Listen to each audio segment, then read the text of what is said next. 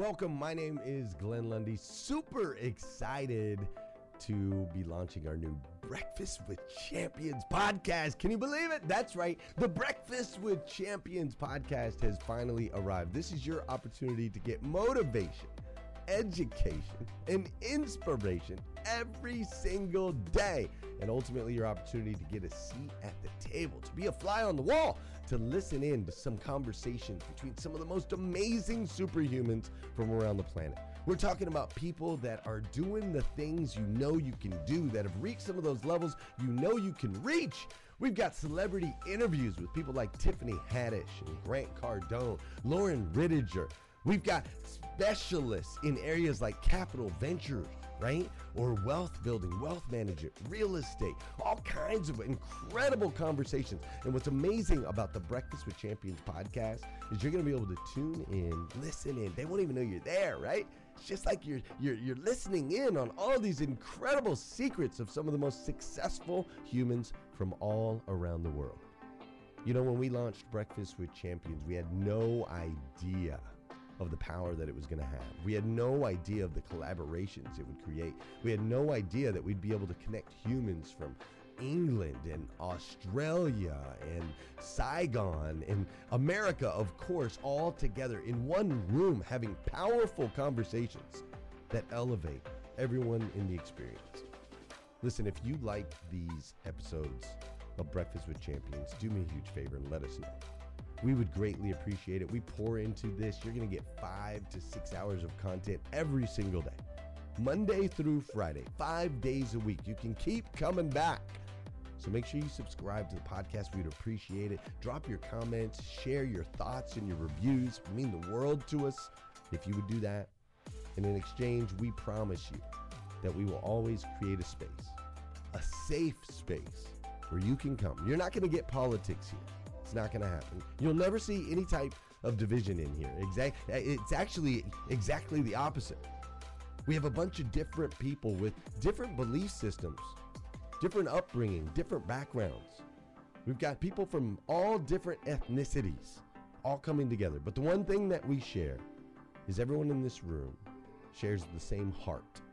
And it is a heart to elevate you, to encourage you, to inspire you, and to help you become the absolute best version of yourself that you can possibly be. So if you would, do us a favor, write those reviews, subscribe to the podcast, tell your friends. We're going to be here, and we hope that you will be too. Enjoy Breakfast with Champions. You'll see there in the notes that you can skip forward, you can move back. If you need to pause it for a minute, you'll now have that opportunity to do so. We do record these daily on Clubhouse. We have a Breakfast with Champions club there, or you can follow me, Glenn Lundy, if you'd like to see those rooms. If that's an app that you enjoy, you can always come in and tune in live, or of course, just sit back and enjoy right here on the podcast and anywhere your podcast can be found. It is such an honor and a privilege to be able to spend this time with you. I know that there are a trillion places you could have chose to be, and you chose to be right here with us on Breakfast with Champions, and that means the world to me, and I absolutely stinking love you for it. So with that said, we are excited to launch the new Breakfast with Champions podcast. Thanks so much. Hey. Hey. Hey, hey. Yo, come on, let's do it again. Hey. From the diaphragm. Hey. Hey. Hey. Hey. Hey. Hey. Hey. Hey. Hey. Hey. Hey. Hey, hey, hey, hey. Hey, hey, man. Hey, does that sound like Millionaire Hayes? Hey. All right, let's do let's do I want one person right now to say hey like you literally just look at your bank account and $1 million more is in that bank account. Hey. Hey. Hey. Hey. Like, hey. Hey. Hey. Hey. That's the winner right there. Hey, hey, hey. I got you, Bill. I got you, Bill. Oh, man, that's amazing. So welcome, everyone. This is Breakfast with Champions. Think about that word, champions. This is the #1 room on all of Clubhouse. This room happens every single morning. If you don't show up every day, what the heck are you doing? Start showing up every day. Don't just be sporadic about this. Show up every day. Consume all these amazing thought leaders and all the content that they put together for you so you can advance your business, your life, your finances, and also make sure you share this with your friends, because today we're going into one of my favorite topics. What's that? Who wants to say what it is? Money, money, money. Money. Yes. Yes, we're going into money. And I have 6 steps that we're going to be talking about together today about how do you get your money right. And I'm going to approach this from a different angle than I typically would. We're going to first look at how do you actually get clear on your targets around money, right? Because the actual biggest step to advancing the financial well-being of your life, of your business, of your career, as I've found, it always comes down to getting clear on what is the target, what is the target, what is the target, what is the target. So yesterday, I had the privilege and honor of interviewing the one and only Brian Tracy in front of hundreds of people in my audience live on a webinar. And it was so amazing. And he basically broke down the 7 steps. Brian Tracy he's the OG of personal development. He's presented in front of 5 million people. He's written the #1 book on goal setting at one point in time, number one business book. He wrote Eat That Frog. He wrote, which is one of the #1 books on time management and productivity, spoken in front of 5 million people, and built a very successful training enterprise. He's coached 3 billionaires. And yesterday when I was interviewing Brian, I asked him, what's the difference between winners and losers, which is one of his favorite questions. And he broke down the 7 steps to basically setting and achieving any goal, right? And the first 3 of those 7 steps really, really stood out to me. And I'm going to explain them to you. This is when he did this with a sample size of 1,000 people. And he said live that all 1,000 people doubled their revenue in doubled their take-home income and or revenue in 30 days. And some of them did it in 7 days. Now, let me ask a question to everyone to make sure everyone's awake. Does anybody here want to know what those 3 steps are? Well, yeah. Hell yeah. Yes, absolutely. Yes. Yeah, I do. Please. Okay. Thank you. Then I will explain them. Okay. 1,000 people tested this on. And here they are. So simple. Step 1. Within this step 1 is decide. Sounds so simple, right? Decide exactly how much money you're going to make personally. Decide exactly how much money you're going to make within your business if you run a business, right? Now, deciding isn't wishing. It's not, I'd like to do X. It would be nice if I made X. Right? Deciding is burning the ships and saying, this is happening and I am willing to dedicate whatever it takes in order to reach this goal. So that's step 1, decide. Someone unmute and say, decide. Decide. Decide. Decide. Decide. Decide. Decide. Just do it. Yeah. Decide. Decide. This is happening, right? Now, when you just decide and you don't do anything after it, do you think that works? No. Absolutely not. Yes, it does not work when you just decide in your head and you keep it private and you don't tell anyone. But the next step, step number 2, is write it down, right? It sounds so simple. Decide where I'm going to go. Step 2 is write it down, right? Now, Do you think if you wrote it down one day, that's going to have as big of an impact as writing it down every single day? Of course not, right? So decide and write it down. Now, they did a study on this, and they looked at people who had graduated college. I know some of you have probably heard this study. And they looked at how many people who graduated this college wrote down their goals. And when they looked at the math, they found, I want to get the statistics right, they found that 3% of people actually had written goals at the time of graduation. 3% of people had written goals at the time of graduation. Okay? Now, next, 12% of people, they had goals, but they didn't write them down. So I'll say that again. 3% of the people studied who graduated this college had written goals. 12% of them had goals, but they were not written down. The rest of them had no clear goals. They measured the financial success of these three cohorts of people, okay, who graduated school. Now, I want to ask for some guesses right now in the audience and everyone who's on stage. What do you think was the difference between the people who wrote down their goals? I'm sorry. Let's start with this. What do you think was the difference between the people who didn't have goals and the people who had goals, but they didn't write them down? What was the difference in financial success? Was it, did they make double the money, triple, 50% more? What do you think? At least double. Yep. So the actual answer, you got it right, is double.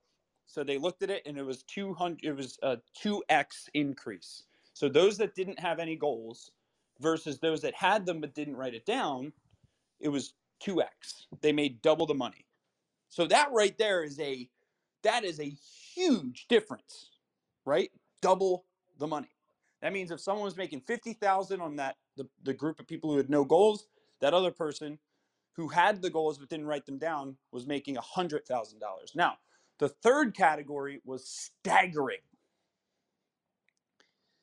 The difference in income between those who had no goals and those that had written goals was 10 times. 10 times. That means that if someone in the lower group here was making $50,000 a year, the 3% of people who had written goals made $500,000 per year on that number. Think about how crazy that is. Is it hard to write down your goals? No. It's not hard to write down your goals. So that is the second step, is decide exactly what you're going to do, like what you're going to take in personally and in business, if you have one. Write it down is step 2, right? And then step 3, okay, is set a deadline. Those 3 steps, through time and time again, and all these studies that have been done, those 3 steps, if used alone, will have a bigger impact on any area of your life and separately on your finances than any other thing I will talk about here today. And it's not me saying it, it's millions and millions of people. So everything I'm saying right now doesn't matter if you are not writing down your goals every single day. Bill, can I say something? This is Pam. Now, if you were to just write them every single day, everything would change for you. The problem is we make it bigger than it is.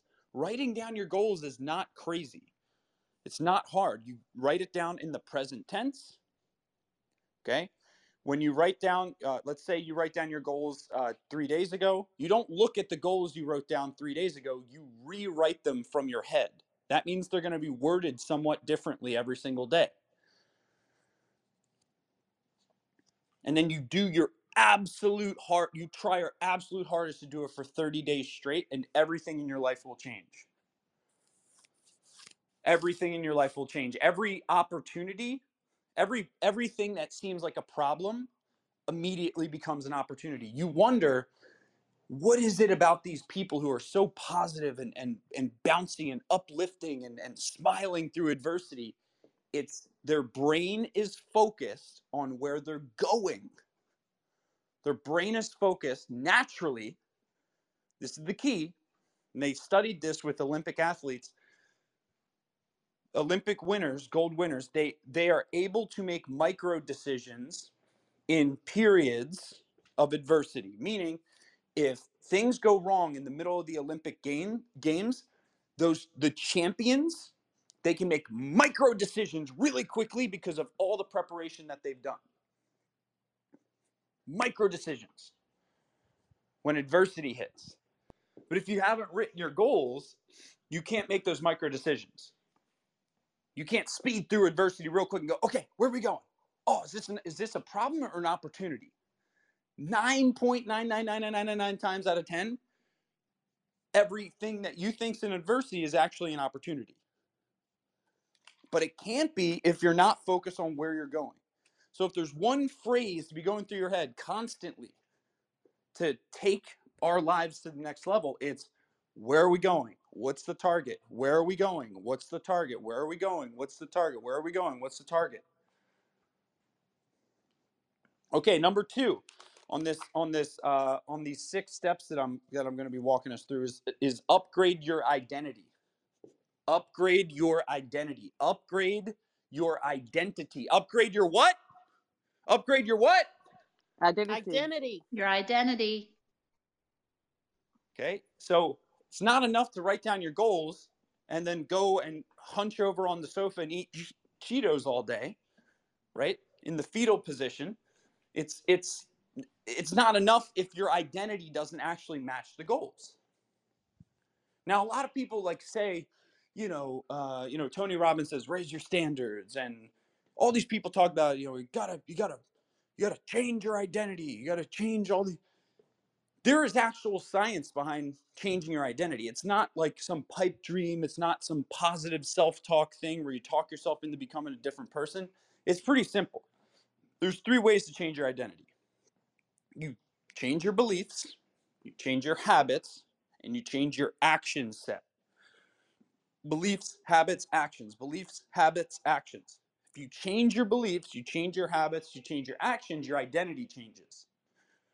You can't just change your identity without changing your beliefs, your habits, and your actions, right? So beliefs, habits, and actions are the actual supporting functions of your identity. So how do you change your beliefs? They do this there's an entire industry on this, okay? This is what psychologists do, and there's a tool that's called cognitive behavioral therapy. And they've done this with people who have crazy, fears around, like maybe you're super scared about snakes or something, and in 5 minutes with an expert you can sometimes overcome an acute fear like that. How do you do that? You change beliefs, right? There's desensitization, there's all these things I'm not going to go into, but at the end of the day, your beliefs are the lens through which you see the world, right? And you change that by changing your language patterns, right? So changing I can'ts into how can I. Everywhere you say I can't in your life, it's impossible, I can't do this, that's not me. Okay, replace that with how can I. That's called a quality question. Quality questions are the gateway drug to you changing your beliefs positively, okay? The next one is your habits. Like there's books on this, The Power of Habit, Charles Duhigg. It's pretty simple. You change the routine, right? and you change your habits. There's a three-step process that Charles Duhigg created, or not created, but identified. Cue, routine, reward, right, is how he labels it. Now, people have identified it before him, but cue, routine, reward. Very simple. So think about this. In the middle of the day, when you feel like you're lower energy, okay, that is a cue. So let's say in the middle of the day, you start feeling lower energy. Let's say it's 2 p.m., right? That is a cue. Feeling mental fatigue is a cue. The routine to respond to that cue for most human beings is to get some caffeine, snack, right? Or binge through social media, right? That is those aren't ideal routines. So you change your habits by changing your routines in response to a cue. So if you're lower energy throughout the day and you replaced your routine of eating candy to wake yourself up or scrolling through social media to wake yourself up because of the dopamine hit that comes from it, and you replace that routine with the routine of taking a walk outside, putting your shoulders back, breathing through your diaphragm, calling someone you love, you know, doing a breathing exercise, doing a quick meditation, right? I do this all the time. I'll do a quick meditation throughout the day whenever I feel overwhelmed or like I'm losing energy. And it's like a flood of energy just comes right to my brain again, just by closing my eyes because of all the artificial light that we consume. So what if you just change your routines? Because you get closer to becoming the person that deserves the financial success that you need and must achieve in your life. Could you get closer to that if you change your routines? Yes or no? Let me know. Let me know. Yes or no? Yes. Yes. Yes.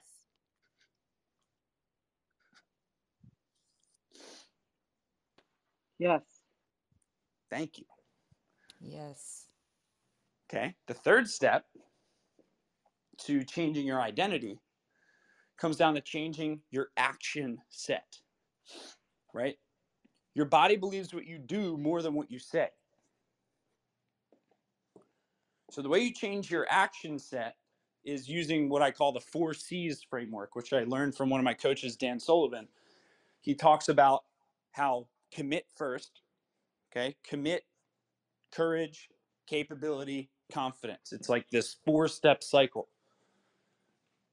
If we can learn, instead of whenever we want to advance and create something new in our lives, if we can learn the habit of committing first, right, rather than trying to build up the capability first, we will advance faster than you ever imagined in our lives.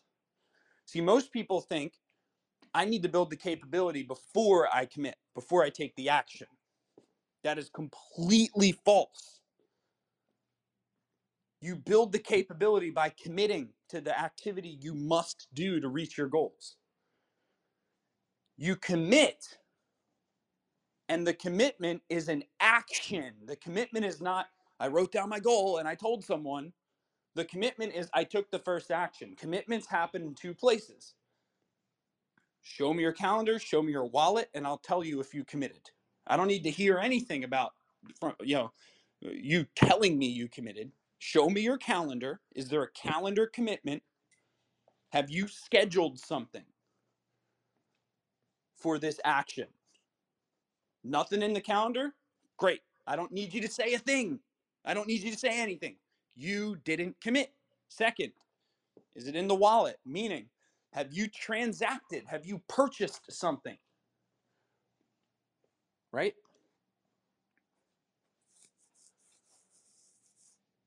Change your ability, change your beliefs, change your habits, change the way that you take action first on your goals. You will change your identity, okay? All right, so that's step number 2, upgrade your identity. Step number 1 was follow those 3 steps for setting goals. Decide, write it down, and set a deadline, okay? Now, the third step, this is where I believe, this is where I know for on my end of the equation, after writing down my goals for 6 years, which is, if someone were to hold a gun to my head and say, Bill, you have 3 seconds, tell everyone your number one secret to, you know, whatever you've done in the last 5 years. I would go, wrote my goals every day. That's what I would say. So that's number one.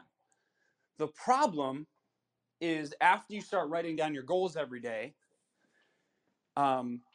you can get too married to the goal and not detailed enough with how the goal is going to get done, right?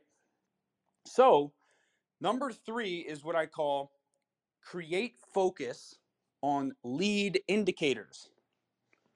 Create focus on lead indicators. So it's one thing to write down every single day, I make $20 million a year. I make $20 million. I make $1 million a year. I make X per year. I make X per year. I do X in revenue per year. I do, blah, blah, blah, blah, blah, blah, blah, blah. Eventually, your subconscious mind needs a plan.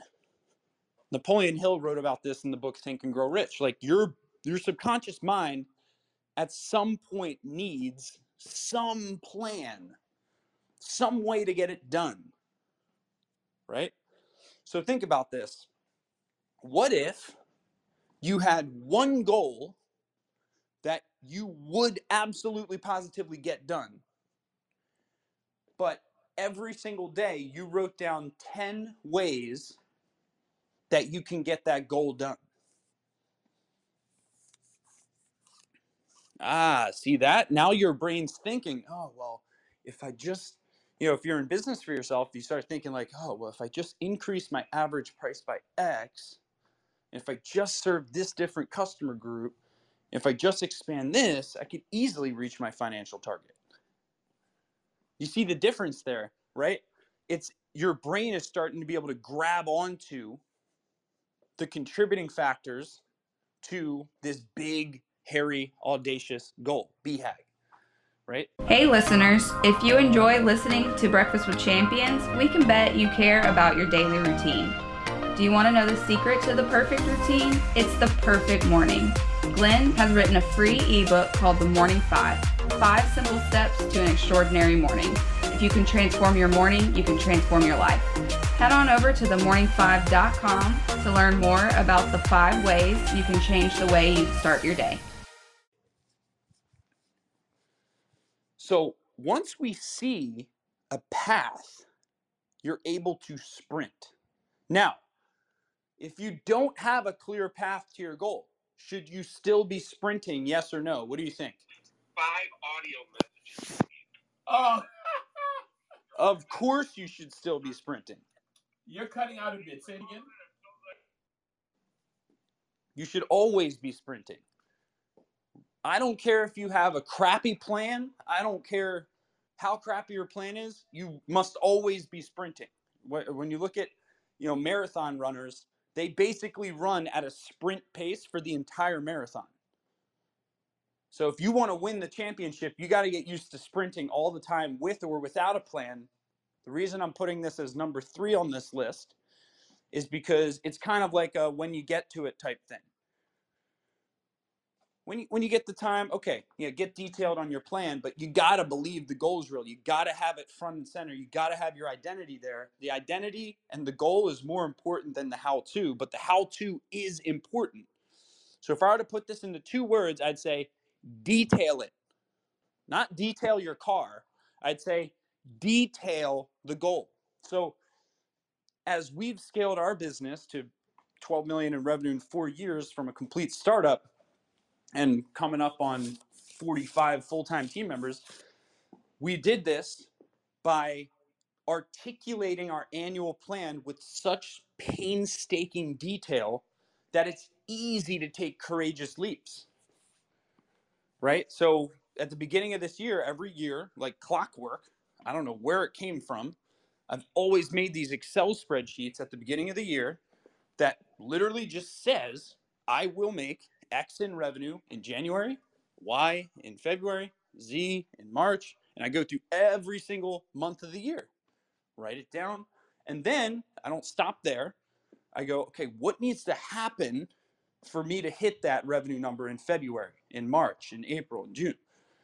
Okay, well, we have this event coming up. We expect this much revenue from this. We have this this many average sales leads coming in our business. We expect this close rate. Therefore, we can reasonably expect at this average transaction value, we'll get this, right, et cetera. And you go down the list and you look at all your revenue sources.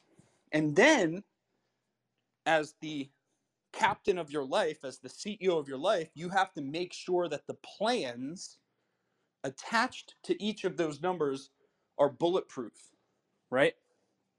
So are the plans supporting my major definite purpose or my mega goal?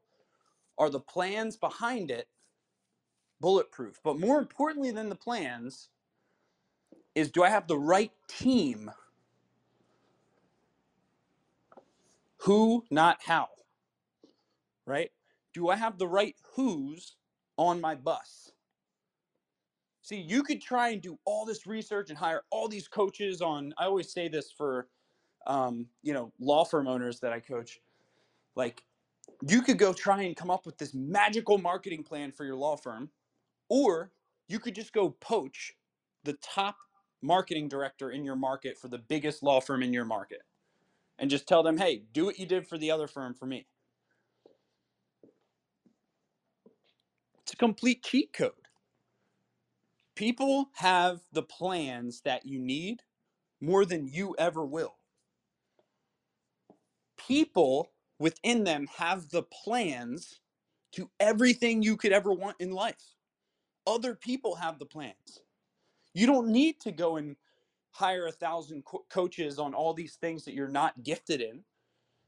You need to just probably find the person, align with them, that already has the plan that you need.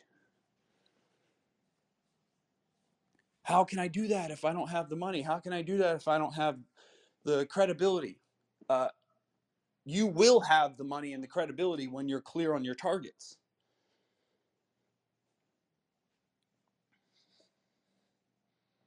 Like, last year, I before I started actually interviewing people on my talk show, like I was completely a nobody. And now I've interviewed Damon John, Jocko Willink, Brian Tracy, Patrick Bet-David, Ed Mylett, Jordan Belfort, Grant Cardone, Kevin Harrington, Vern Harnish, Dan Sullivan, Jay Abraham, Dr. Robert Cialdini, Evan Carmichael, 20 of the largest law firm owners in the United States doing over $100 million in revenue. Why? How? Like, how did I interview those people? Well, I had a freaking target to create the biggest talk show ever in the legal industry. That was the target. So what did my first email say to these people when I reached out to them to interview them? Hey, my name's Bill. I run the largest talk show in the legal industry. We have a slot on X day at X time. Just had a speaker cancel, and I want you to be the next person that we interview. Here are the other people that we're planning on interviewing in the upcoming weeks. This is before anything existed. Right? We didn't even have any, I have never interviewed anyone, but I'd written down the goal so many times that conviction carried through in the emails that I sent. Right? And people are like, whoa, wait, the biggest talk show, what? Hey, if I don't believe it's true, will anybody else believe it's true? Yes or no? Nope. No way. Nope. So you have to believe it's true to the point where people are laughing and criticizing you. That is the number one key. That is the number one indicator. Nobody's smirking, right? No one's chuckling. Okay. You probably don't have any conviction then. So they're not intimidated.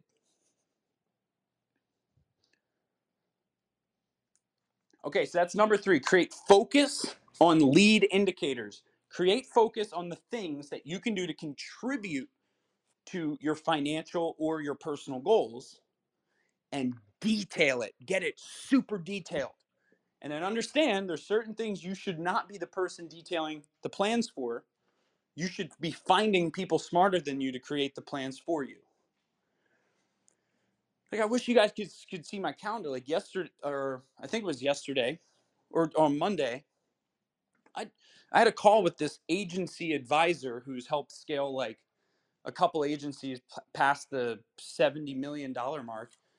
And I keep just paying him money for consulting sessions, no agenda. And I had a call with this guy on Monday and I'm like, yeah, I don't know what I don't know. So I need you to tell me what questions I should be asking you because I don't know what to ask you.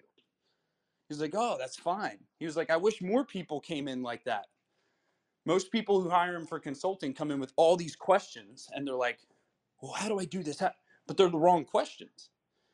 So I asked this advisor guy, what questions should I be asking you? Because I don't know what I don't know. I always joke around and say, as soon as we broke the $1 million mark in my company, I ran out of answers. Like I was just a sales guy, right? And I've ran out of answers now that we're 10 times beyond that. Like I don't have all the answers. I can delude myself. I can be delusional thinking. I can read 4,000 books and come up with all the answers. That's just pretty stressful though. There's a reason that most of the successful CEOs in the world have lower IQs because they're able to delegate. They're able to go, I don't get that stuff. That's why I just hire people that can do it.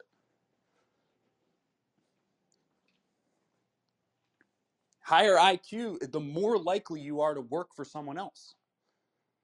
So you got to, like, we all need to dumb down a little bit. Just get dumber and take action all the time. Get used to looking stupid and people laughing at you, right? You'll learn way more by feeling stupid than you will by feeling smart. Okay, number 4, solve a bigger problem. Have a bigger impact. So once we're clear on our target, once we created focus around it, once we've upgraded our identity, step number 4 is to solve a bigger problem. Now, this is step 4 for a reason. Okay, you shouldn't be focused on solving a bigger problem right off the bat, right? So we should be focused on how do we solve a problem that everyone in my industry would need. We should be focused on that after we've solved a little problem.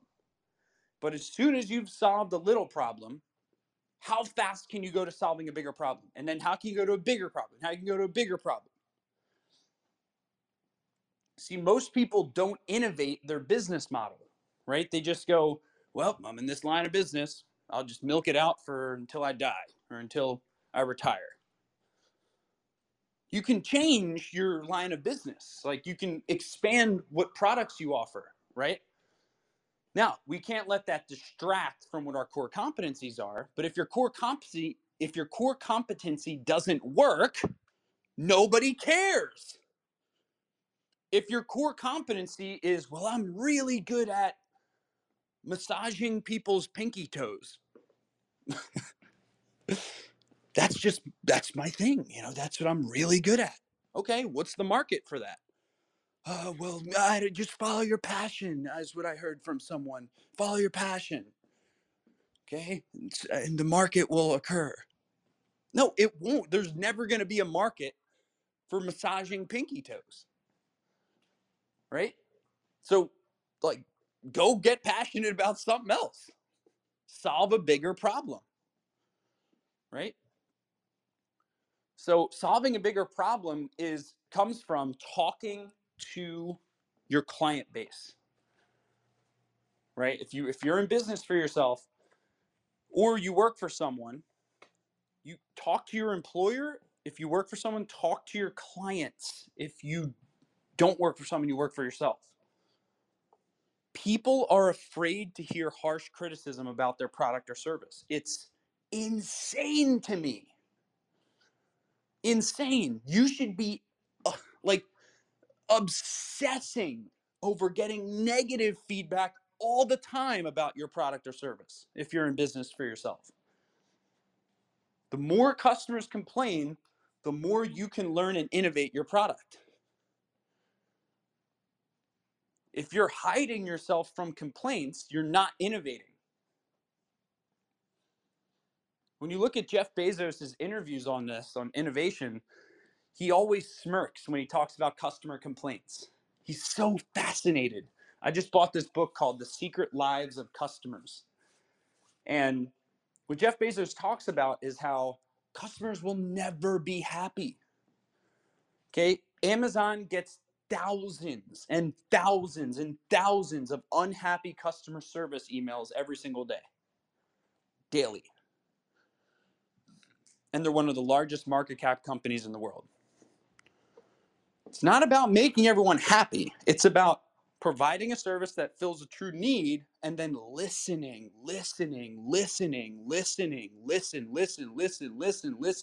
Don't get defensive. Listen. If someone says, hey, when I buy your product or service, it's really frustrating at step X. It's really frustrating to get onboarded with you. It's really frustrating to do this part of what service you provide. Now, if you work for someone else and you solve that problem, you'll immediately get promoted. Nobody does this stuff. Everyone just sticks in their lane, goes, oh, this is my job, this is my job, this is my job. Okay, you should see at our company, like we have, like when people join, since we're so rapidly growing, like 35% of the people who join my company within the first 6 months get promoted to a manager role or higher. And it's all the people who took action on stuff without me telling them to. There's, oh yeah, I just went and built X. I'm like, oh cool, you're promoted. Here's the raise. Right? Solve a bigger problem. To solve a bigger problem, you have to listen better. We all can do so much better at this. Yesterday, I sent surveys to my clients, which I do all the time, by the way. And all I asked them were negative questions. I'll give you an example of the negative questions that I asked. I asked them, one of the questions that I asked was, what do you hate about our product? Wait, I should actually read these real quick. I said, what do you hate about our product? I said, why would you cancel with us? Why would you cancel with us? Our marketing services. What frustrates you most about our product? Okay. I asked this other question. Do you, since we have a content-driven brand and we have a marketing agency attached to it, I asked people, do you work with our marketing agency just because you saw Bill do an event and you thought that he was entertaining and you signed up and you don't really even know what you signed up for and you don't know if anything that we provide is unique? Like every question I want to ask my customers are negative questions. Because people are conflict avoidant. If you ask someone for feedback on what value you're providing to the world, most times people are going to give you a nothing answer, a tacit approval answer, which is kind of positive, but not enough detail for it to be actionable, which is the cancer to improvement, by the way, is kind words because I don't want to offend you, right? So you have to seek negative feedback. But if you seek negative feedback, and I call this a, so we used to have a core value at our company. We used to say, be open-minded. That was one of our core values in the past. And then we changed it, and we've since gotten rid of this core value because it didn't make sense for us, but we changed it to open-minded improvers, right? Because we had a couple members on our team who were open-minded, and every time we'd give them feedback, they'd go, oh, yeah. Oh, thanks for the feedback. Oh, yeah, yeah, thanks for oh, thanks so much for the feedback. Oh, thanks so much for thank you. And then we'd look at, okay, did any of your behavior change? And what do you think? Does anyone want to take a guess? Did their behavior change? Yes or no? I'm going to go with a solid N-O, Bill. No. Yeah, their behavior didn't change, right? So we said we want open-minded improvers. We want people who take negative feedback and immediately, when? Immediately. I said immediately. I said when? Immediately. Okay, what can I put in my calendar right now? Who can I reach out to right now to improve this? How can I have a meeting on this right now? Change this right now, right now, right when? Right now. Right now. Right now. Right now. Right now. Okay. Even Glenn Lundy can sing opera now. You just hear that? No, no, no, no. It's because my little hippo, bro. That's my little hippo singing. He's my little hippo's an opera singer. Open-minded improvers. Seek negative feedback from everything that you do. And then the same thing applies personally. When you run a company or when you are the leader of your life, again, people don't want to give you criticism. So the CEO of Netflix, Reed Hastings, he actually enforces his team. You have to give negative feedback to Reed 3 times a year, and it's detailed, and they rip him to shreds. They go, you know, you trampled over me in this meeting. You basically made all my ideas feel invalid, right? Now, again, the same way you respond to criticism of self is going to be the same way if you run a business, you'll respond to criticism of your product or service. You get defensive. No, no, no, you don't get. You're not going to improve. Listen, listen, listen, listen. Okay. The next one is number 5. Understand transaction math and get close to the money. This ties into the tying detail to your financial goals, right? Tie detail to your financial goals. Get really granular. What 5, 6, 7, 8, 9, 10 things need to happen in order for you to reach this financial goal? The transaction math, okay, is where the rubber hits the road. Now, when I say transaction math, I mean this from many different perspectives. Whether you work for someone, whether you run your own business, every dollar that comes in ever in history comes in from a sale. It comes in from a sale. It comes in from a what?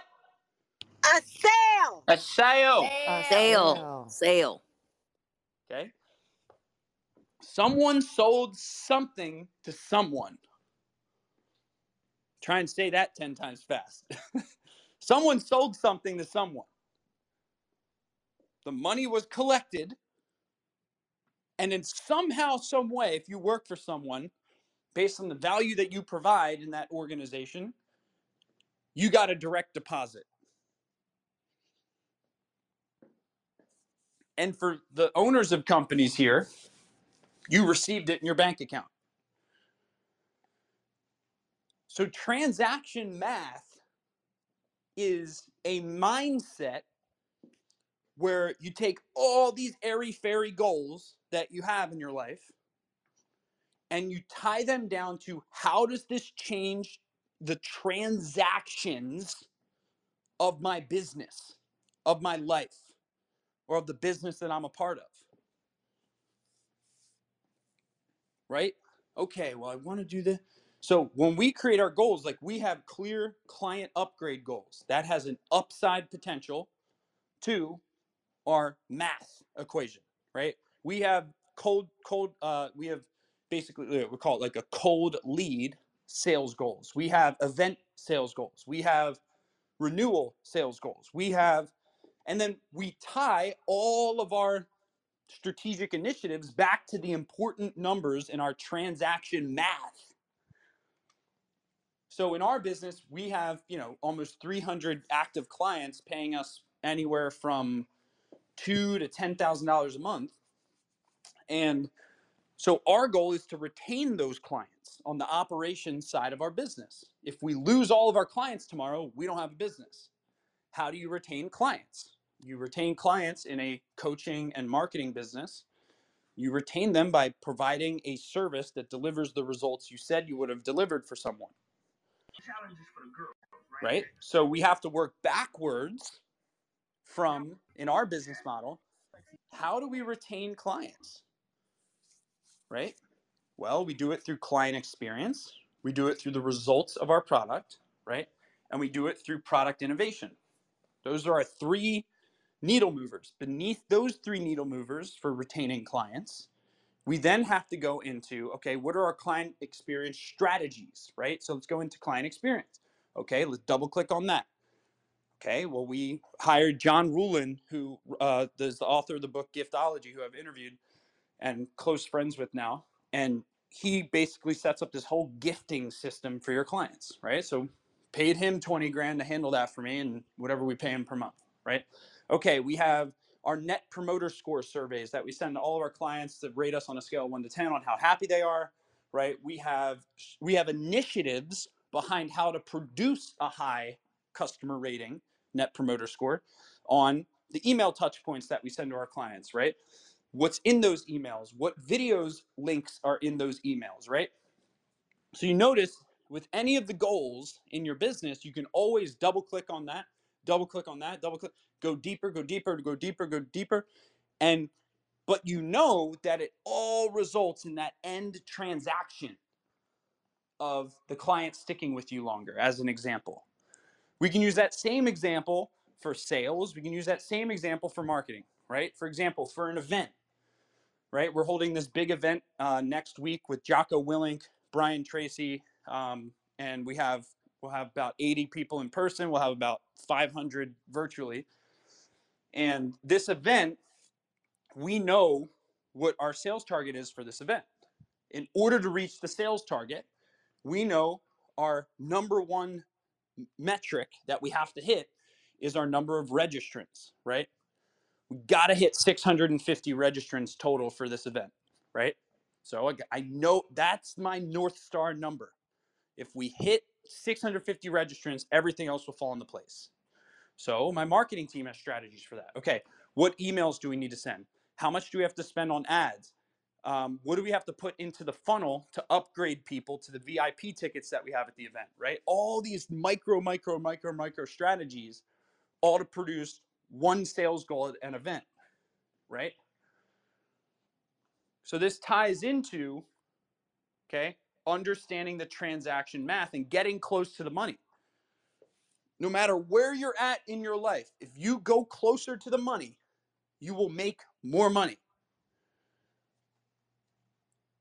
right? It's just, it is what it is. I mean, that's why learning sales is the fastest way to make $200,000 a year, because you're right at the money. Business owners are happy to pay for direct money because it's low risk. Salesperson brought in X number of sales, I'll pay you X commission for that. It's low risk.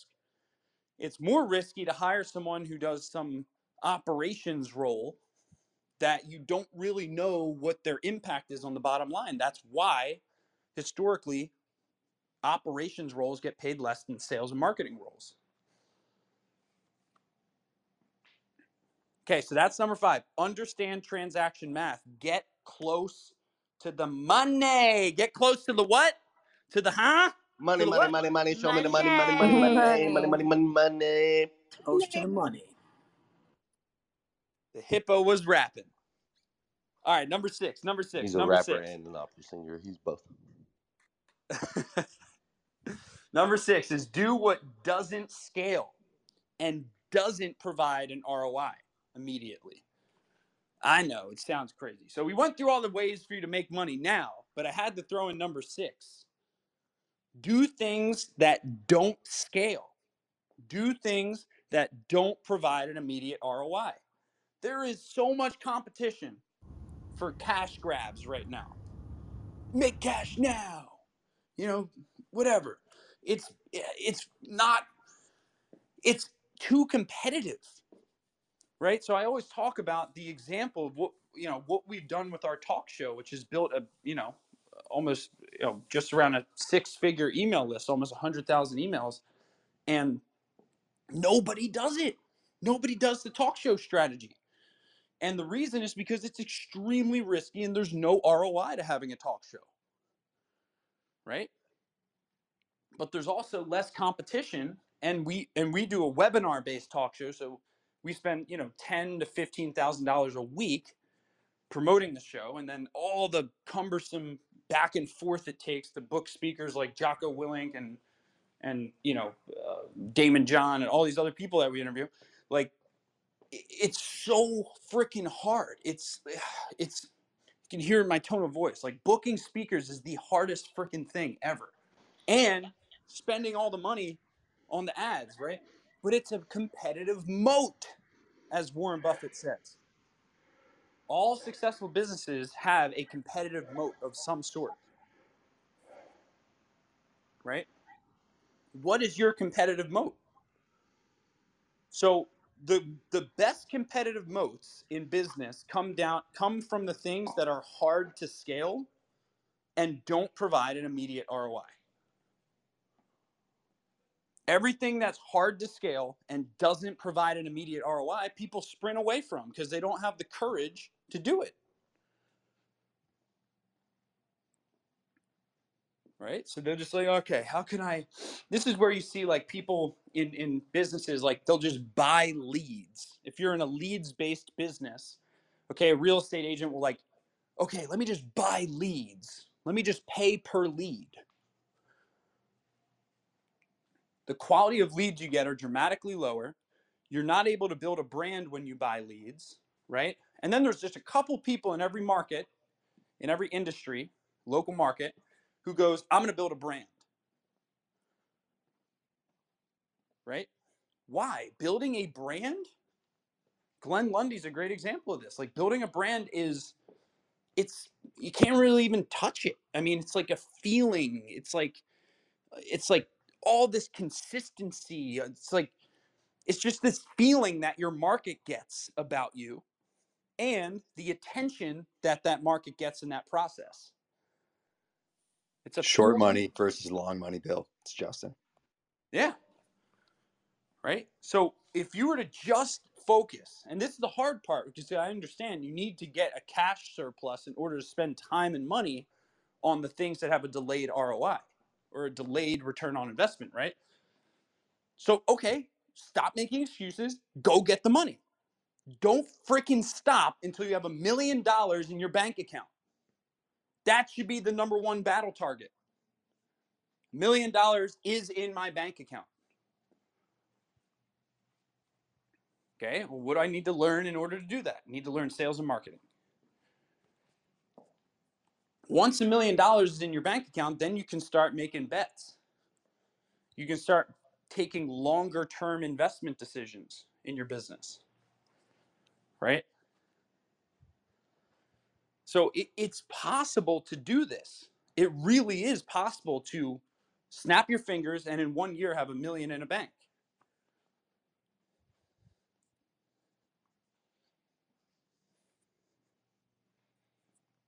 The question is that the target, which comes all the way back to the first point of today's session. I told you guys when I interviewed Brian Tracy yesterday, he said three things. Decide what your goal is, write it down, and set a deadline. Here's where we're going. It's written down, and here's the deadline. All roads lead to that. Once that goal is crystal clear, like right now, if money's the top problem, that should be the goal. You shouldn't listen to what I'm saying about delayed ROI. You should go collect a lot of money. Collect.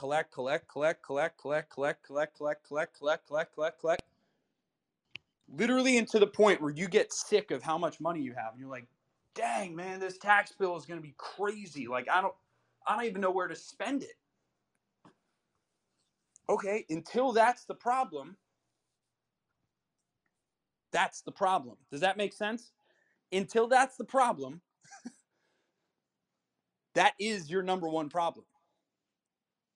Now, you can choose a different route than what I'm saying here. There's plenty of technology founders of technology companies that just live broke forever, and most of their ideas never work, right? And some people become billionaires. It all comes down to your standards, right? If your standard is, I'm going to build a business and I'm going to collect a lot of money, you'll get what your standard is. If you believe that in order to build my business, I have to sacrifice my health, okay, then you will sacrifice your health. If you believe that the answer to building my business is I must get my health in check to have the energy sustained to build my business, the way I do one thing is the way I do everything, then you'll get healthy as you build your business. If you believe that committing to business is an either-or game with, am I going to spend time with my family or build a business? Okay, if you build a business, you'll abandon your family. The standard is, I can build my business with my family and let them in on it and use that as life lessons and connection with my family, then you'll do that. That's why every single day when I write down my goals, I write down not just business goals. I write down my business, health, wealth, personal wealth, business wealth, right? And then my mental or spiritual goals. Because my standard is I believe in, with every fiber in my body, I believe in order to reach the next level in your business, I believe you have to get better at your health.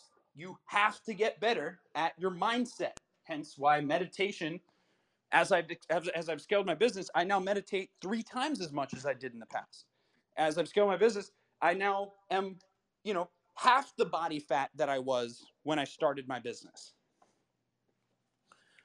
right? Because that's my belief.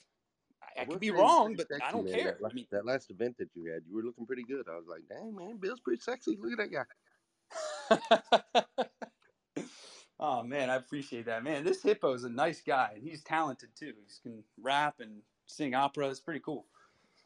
He's got to learn how to moonwalk. That should be the next photo that you have of him. So hippo, I like that. I like that. That's a good idea. So guys, I'm at the end of my session. I hope you guys found value in that. The 6 steps to summarize them for you. Number 1, okay, write down, decide, and set a deadline for your goals. Number 2, upgrade your identity attached to those goals. Number 3, create focus on the lead indicators, okay, the things that you can control that will have an impact on those goals. Number 4, solve a bigger problem and listen to negative feedback about your service, okay? Number 5, understand the transaction math. Get real close to the money. Understand how your efforts will impact the money in whatever business you're in. And number 6, do what doesn't scale and doesn't produce an immediate ROI, because that's where all the opportunity is. Find a way to make an ROI from something that nobody else sees an ROI in. That's it, guys. My name is Bill Houser. This is the end of my segment. If you want to attend my event next week, which will be with Jocko Willink, Brian Tracy, and 2 guys doing over $100 million in revenue, it's the Fire Up Your Firm event. If you click on my Instagram, you'll see a link to that in my bio.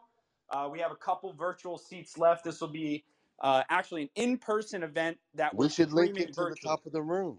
Let's just link it right here. What's the link? Tell it to me. How do I do it? Do I do the share thing at the bottom? Tell it to me. Tell me. All right. It's www.http. Hold on. www. Okay. Got it.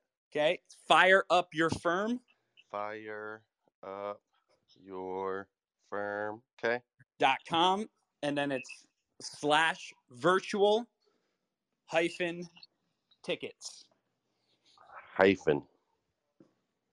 Virtual-tickets. I got it. I put it there, Glenn. Thank you for joining us on Breakfast with Champions. If you want to catch the live version, you can follow us on Clubhouse and listen from 5 a.m. to 11 a.m. Eastern Time, Monday through Friday, Saturday 6 to noon, and Sundays with our 111 Sunday service. Make sure you're keeping up with Breakfast with Champions and getting yourself a seat at the table.